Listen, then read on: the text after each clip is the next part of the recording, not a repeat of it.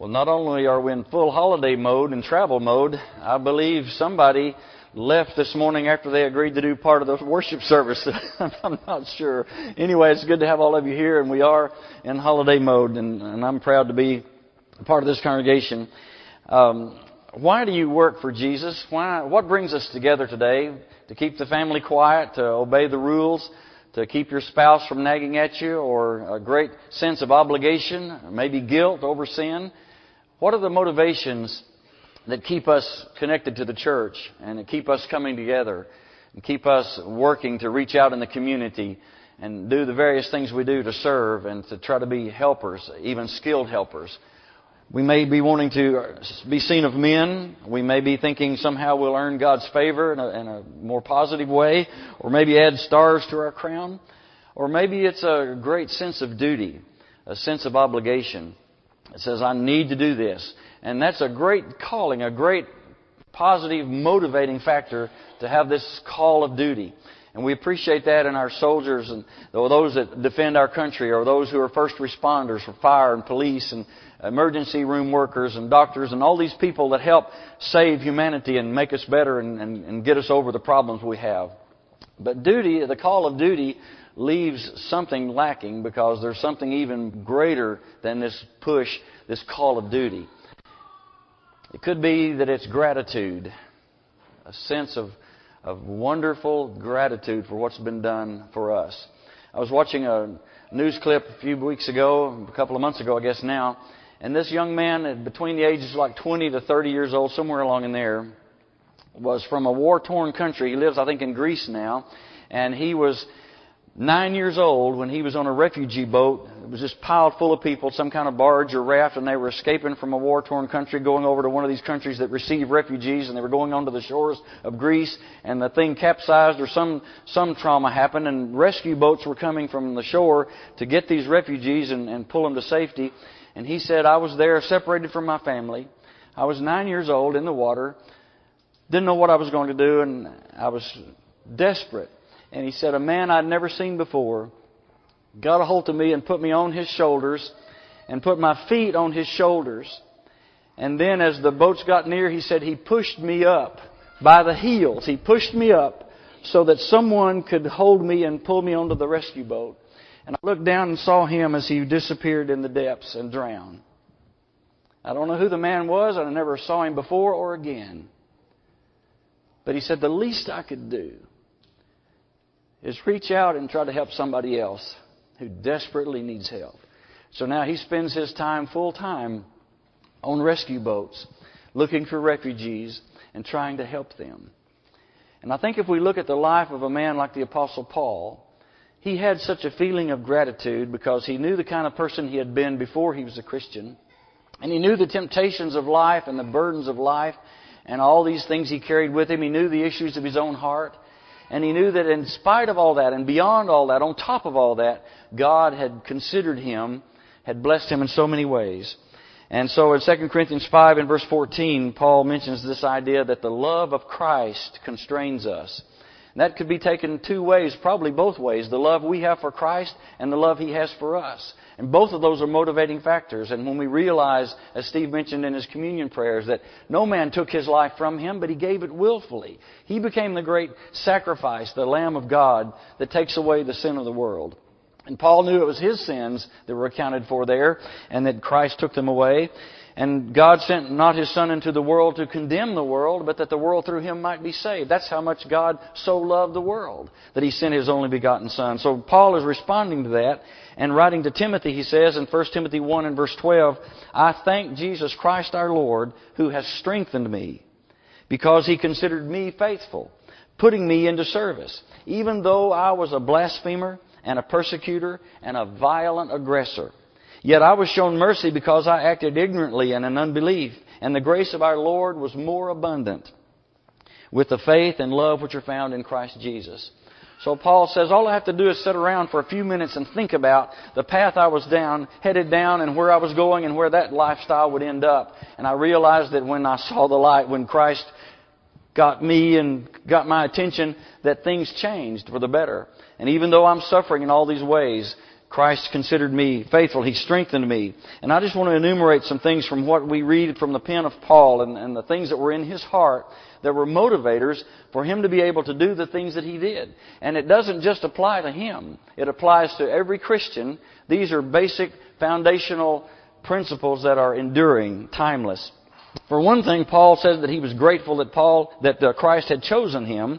He had not gone looking for Christ. He had gone looking for people who followed Christ, who called themselves Christians, people of the way. And he was looking for them to persecute them, put them in jail, even kill them.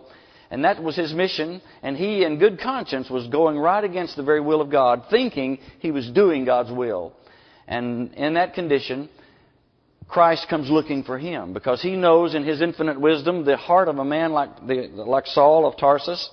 And so he says to Ananias, when Ananias gets the message from God, I want you to go lay hands on this man. This is after the encounter on the road to Damascus, after the blindness and, or during the blindness. And, and so Ananias is going to be sent to lay hands on him and restore his sight. Ananias knows that Saul is a persecutor of Christians and you're sure that he's like, I can't go touch this man. I can't get close in the same room with him. If he finds out I'm a Christian, I'm in trouble. And you want me to go lay hands on him? So then God's rebuttal to that was, Go, for he is a chosen instrument of mine to bear my name before the Gentiles and kings and the sons of Israel, for I will show him how much he must suffer for my sake. It's interesting that that's God's plan to take this man who is causing all this suffering and laying waste the church and persecuting the saints. And he says, I'm going to choose him and I'm going to choose him to suffer for my name's sake. And then Paul will gladly accept the mission when he realizes what the, what's at stake there. And so he says to the, to the church at Rome, you also are the called of Jesus Christ. Now think about this. We normally associate this calling and this special thing with the first century, with the apostles, with the miracles they could do, and with all these special things as the church was established with the Holy Spirit and the fire and the wind and all these sounds and, and all this glory. And yet we are chosen just as much as Paul was. In a little bit different way, but not that much different. So Paul says to the Romans, You're the called of Jesus. And then Jesus says to his disciples in John 15, verse 15, these are the original twelve, the first disciples, but he says to them, You have not chosen me, but I chose you, and appointed you that you should go and bear fruit, and that your fruit should remain, and whatever you ask of the Father in my name, may he give it to you. Peter said to the Christians that he wrote to, You are a chosen generation. That is, the church, the people, the family of God. These have been chosen by God. And if you unpack this truth, you, you realize that he's talking about us. He's talking about every Christian that signs up for duty, every Christian that accepts the challenge, that puts on Christ in baptism. We, even though we, in our freedom of choice, choose to follow Christ, we are part of God's eternal purpose that now we become the chosen of God. And if we don't do it, who's going to do it? There is no plan B. This is the great calling of the Christian. Christ has chosen us the same way He chose them. I'll use anybody who will. As the Holy Spirit says there in, in the book of Revelation, is that everything is summed up. The great calling is whosoever will may come. And whoever does, does, and they're in, and, and they're called and chosen. And in light of what was coming, the eternal weight of glory as contrasted with our momentary light affliction it would be worth it all. It was a good thing to be chosen to suffer for Christ. In fact, you think about the things that weigh on our hearts. I went this week, um, Tuesday night, for visitation for my aunt, who was my mother's last uh, remaining sibling, and so now that she died, this aunt died 90 years old. Uh, that family's all gone except for all of us cousins and third cousins and all of that. And um, watching the family and going back over the scriptures that talk about the sorrows of life and the reality of death and the hope of the resurrection and all of that. These are heavy things. And then we look around at this time of the year, the families. Somebody, I saw a Facebook post somebody put on there said, why don't we have Christmas and Thanksgiving six months apart? Because who needs to see all these people this close together? And so we do have our problems. We have, we have the things that we have to work through. We, they're just right there. We got to do it. We didn't choose it, but you got the divorce. You got the, the uh, desertion or the death, the whatever it is. All these things, and the families come back together and intermingle, and we got all these issues there, and these things we think are heavy. And Paul calls all of this, whether it's death or whether it's any of these things that seem to be against us. These are momentary and they are light afflictions compared to the eternal weight of glory that God has in store for us in the real world. So, Paul, so James would say, Count it all joy, my brethren, to be tested. When your faith is tested, it works patience.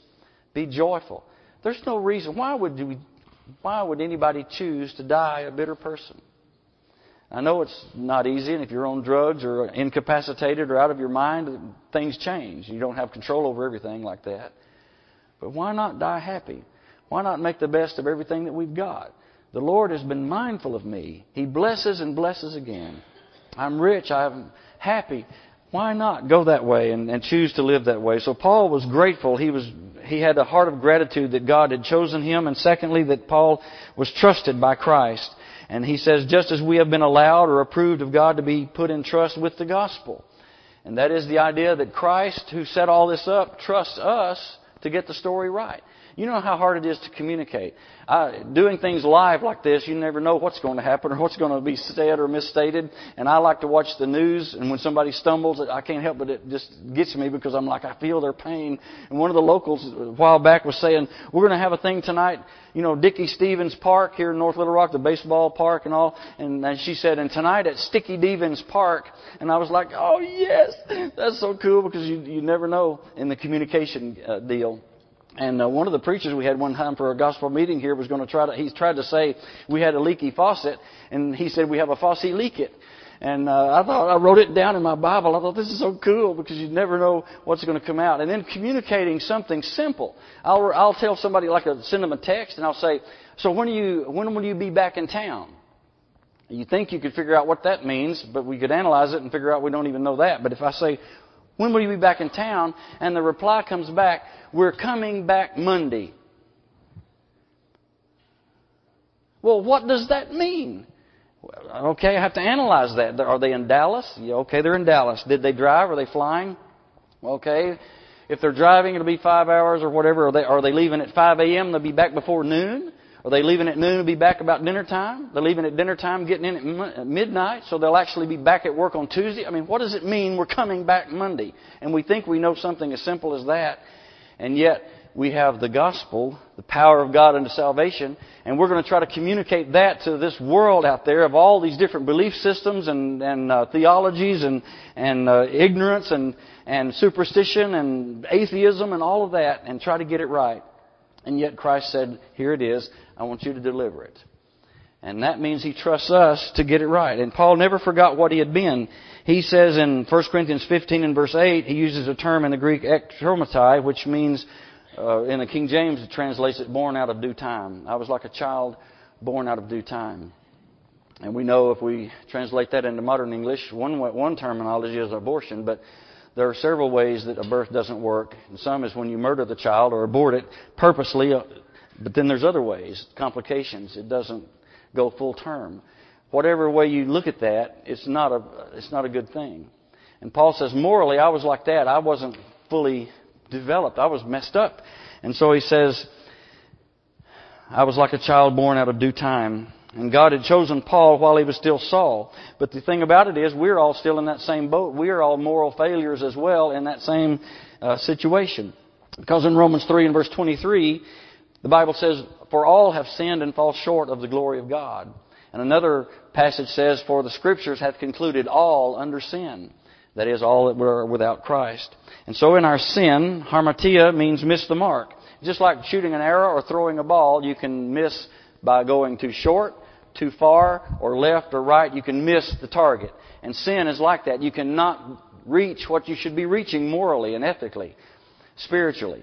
But you can also transgress or go beyond, go past the mark, step out of bounds.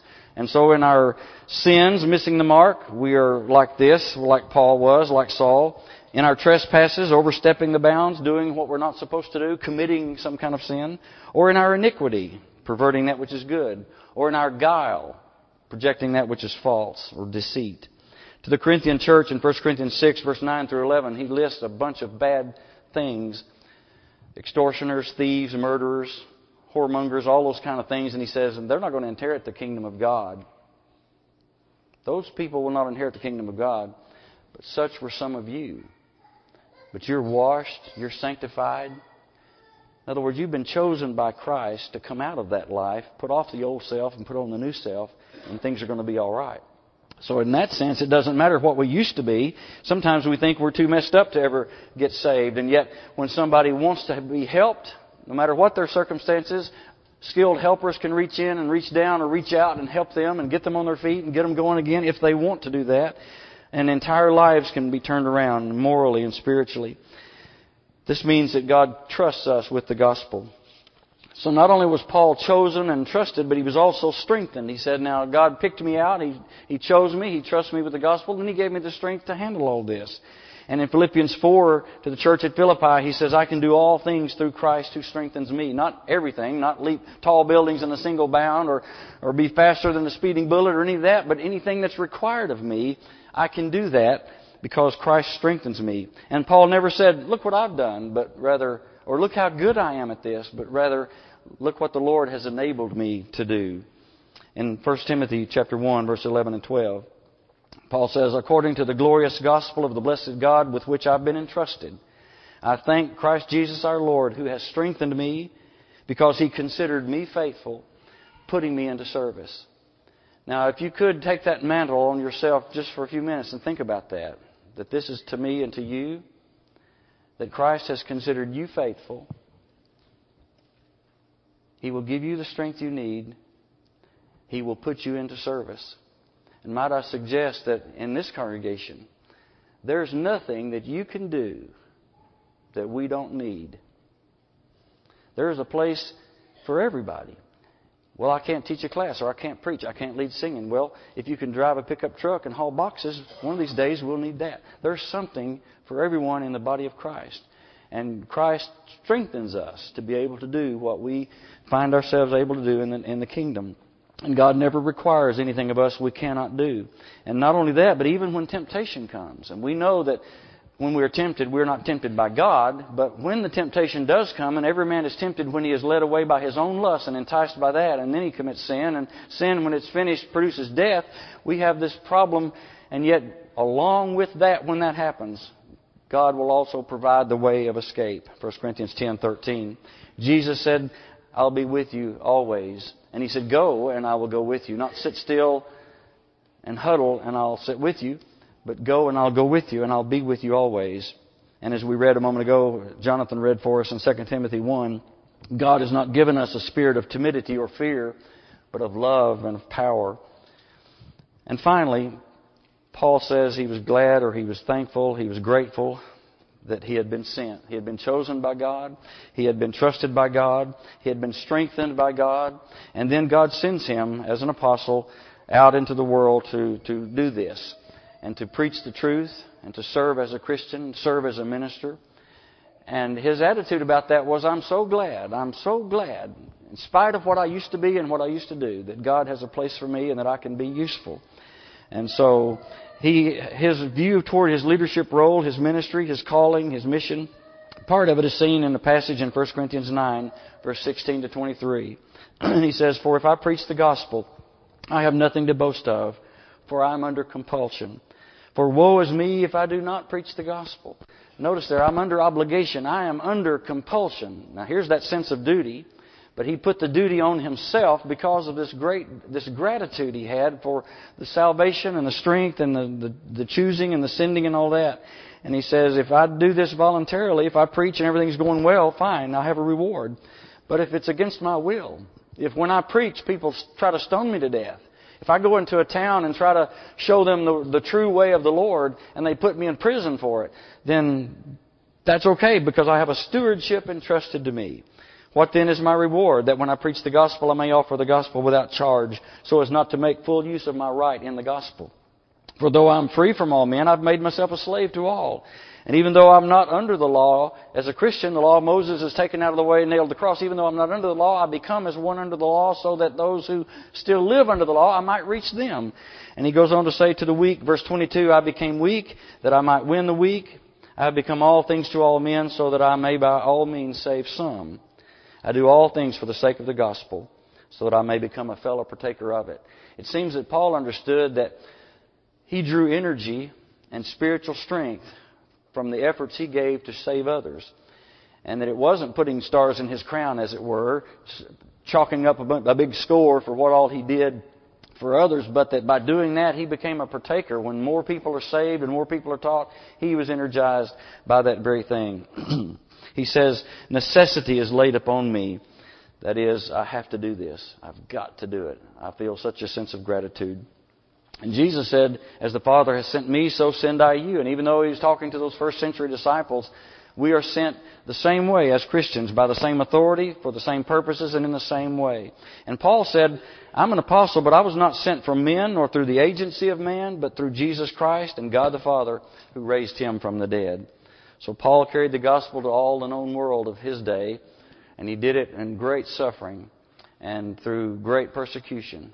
But he had a great attitude through it all. Because he said, if I continue to live, it'll be fruitful labor for me. But if I die, well, I'll just go to heaven and be with God. How good is that? So he, he wasn't scared of anything and he wasn't ashamed of anything. He was living for the Lord. And in one things that Sean read for us a couple of weeks ago in, in his great series on faith, and he, he mentioned this, this passage in 1 Corinthians 11 and verse 22 beginning, as Paul almost as it, as it were gives his credentials. He says, well, you think you're religious? Let me tell you about my religion. You think you've got credentials? Let me tell you about mine. So he says, are they Hebrews? So am I. Are they Israelites? So am I. Are they descendants of Abraham? So am I. Are they servants of Christ? I speak as if insane, but I'm more so. In far more labors and far more imprisonments, beaten times without number, often in danger of death. Five times I received from the Jews 39 lashes. Three times I was beaten with rods. Once I was stoned. Three times I was shipwrecked. A night and a day have I spent in the deep. I've been on frequent journeys, in dangers from rivers, in dangers from robbers, in dangers from my countrymen. So here he's describing all these things as Indiana Jones would go through, and he says, I've been near, pretty near killed everywhere I turn. And then he gets, it even gets worse because now he's got his own countrymen to thank for some of his persecution. Gentiles, danger there, dangers in the city, danger in the wilderness, dangers on the seas, dangers among false brethren. I've been in labor and hardship. False brethren? You mean, you mean you'd go to a congregation that you had even established some time ago and you come back to visit and there are brethren there, so-called brethren there, that are really not true Christians? They don't act and talk and live like Christians and you have to try to sort this out, or you have to deal with the saints who are persecuted and hurting because of those false brethren. So he's got that on his mind. I've been in labor and hardship through many sleepless nights, in hunger and thirst, often without food, in cold and exposure. And not only that, my brain won't shut off. Even if I'm not floating in the ocean about to drown, or not being snake bit, or not being thrown, have stones thrown at me, even if everything is fine and I'm now I lay me down to sleep, He's got to think about and remember all that stuff and wonder what's coming next. And then he says, apart from such external things, there's the daily pressure on me of concern for all the churches. So now he's got heavy on his heart the brethren that he has brought into the church. Are they still there? Will they stay there?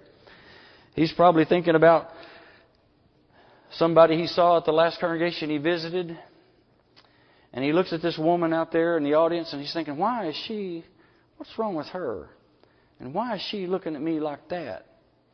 And so he's preaching, even though he's got the power of the Spirit and he's going at it and he's just got his lesson together and he's proclaiming the oracles of God. And then after church, and he goes to, to home with somebody to stay and he goes, Oh man, I know who that was. Oh man, it was her husband at, that I took and had him stoned outside of the town. And she was the one that was crying so bad. That's who that was. And now he's living with that kind of thing, and yet he's able to forgive himself. But he thinks about all the brethren. Who is weak without my being weak? If there are weak brethren out there, then that makes me weak. And who is led into sin without my intense concern? Now, if we put ourselves in this template, then what do we do about those who are led away into sin? We say, well, that's their problem, or sorry, or I'm glad it's not me, or do we suffer with them? He said, if I have to boast, I will boast of what pertains to my weakness. But then finally, let me close with several verses here in 2 Timothy 4 as Paul is looking back on his life. And he's sort of summing it all up, and he's writing to Timothy the second letter, and he says, For I am already being poured out as a drink offering, and the time of my departure has come. I've fought the good fight, I've finished the course, and I've kept the faith. In the future there is laid up for me a crown of righteousness, which the Lord, the righteous judge, will award to me on that day And not to me only, but also to all those who have loved his appearing. And this is the idea of, the, of a sense of gratitude. Those of us who are prepared to meet the Lord are going to see a great friend. What a friend we have in Jesus. And when the, when the clouds are rolled back like a scroll and we have Jesus coming with all of his mighty angels, then we're going to be seeing a friend. But the Revelation, book of Revelation pictures another scene at the same time for those who are not washed in the blood of the Lamb. And they're going to be crying out a certain phrase and asking for something. And what they're asking for is that the mountains would fall on them. You know, have you ever been hot and you want some kind of a shield? I remember one time when, the, when my oldest grandson was little, about four years old or three years old, and playing t-ball, and we were at the what's now CAC campus on JFK, and it was hot. It seemed like it was 110. Anyway, I was standing there, and it was so hot, and there was no shade.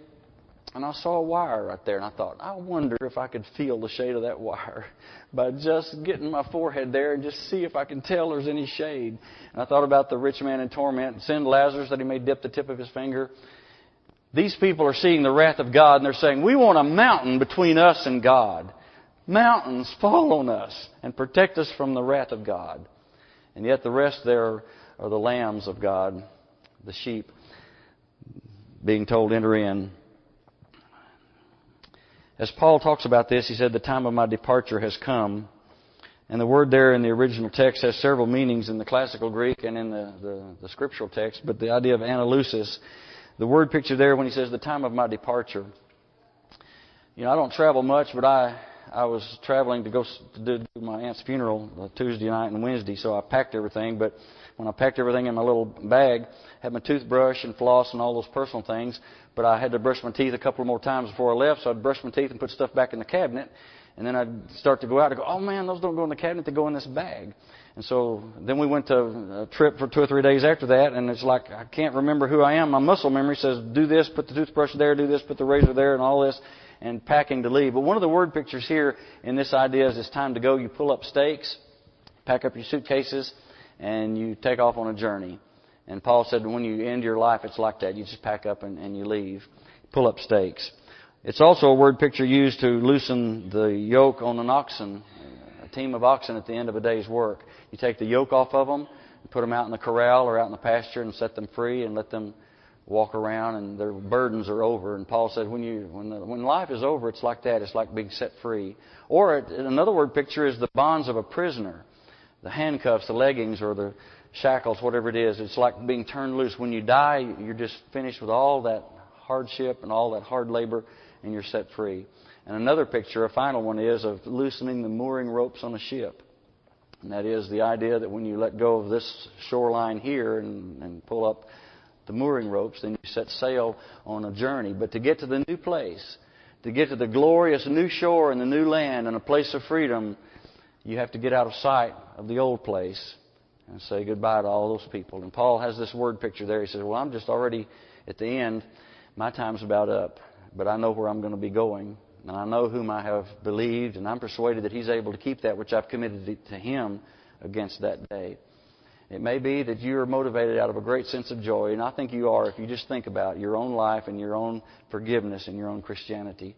And it helps us to keep going and never give up because of that sense of, of gratitude for what the Lord has done for us giving us a, a gift unspeakable, the greatest gift, the gift of His Son. And today, if you are not yet a Christian, but you know what you need to do, you need to confess the name of Christ and you need to be baptized in Him for the forgiveness of your sins. We can do that this morning. Or if you have a prayer request for strength or forgiveness or any other reason, if you want to let me know that as we stand together and as we sing, if you'll come, we'll, we'll pray.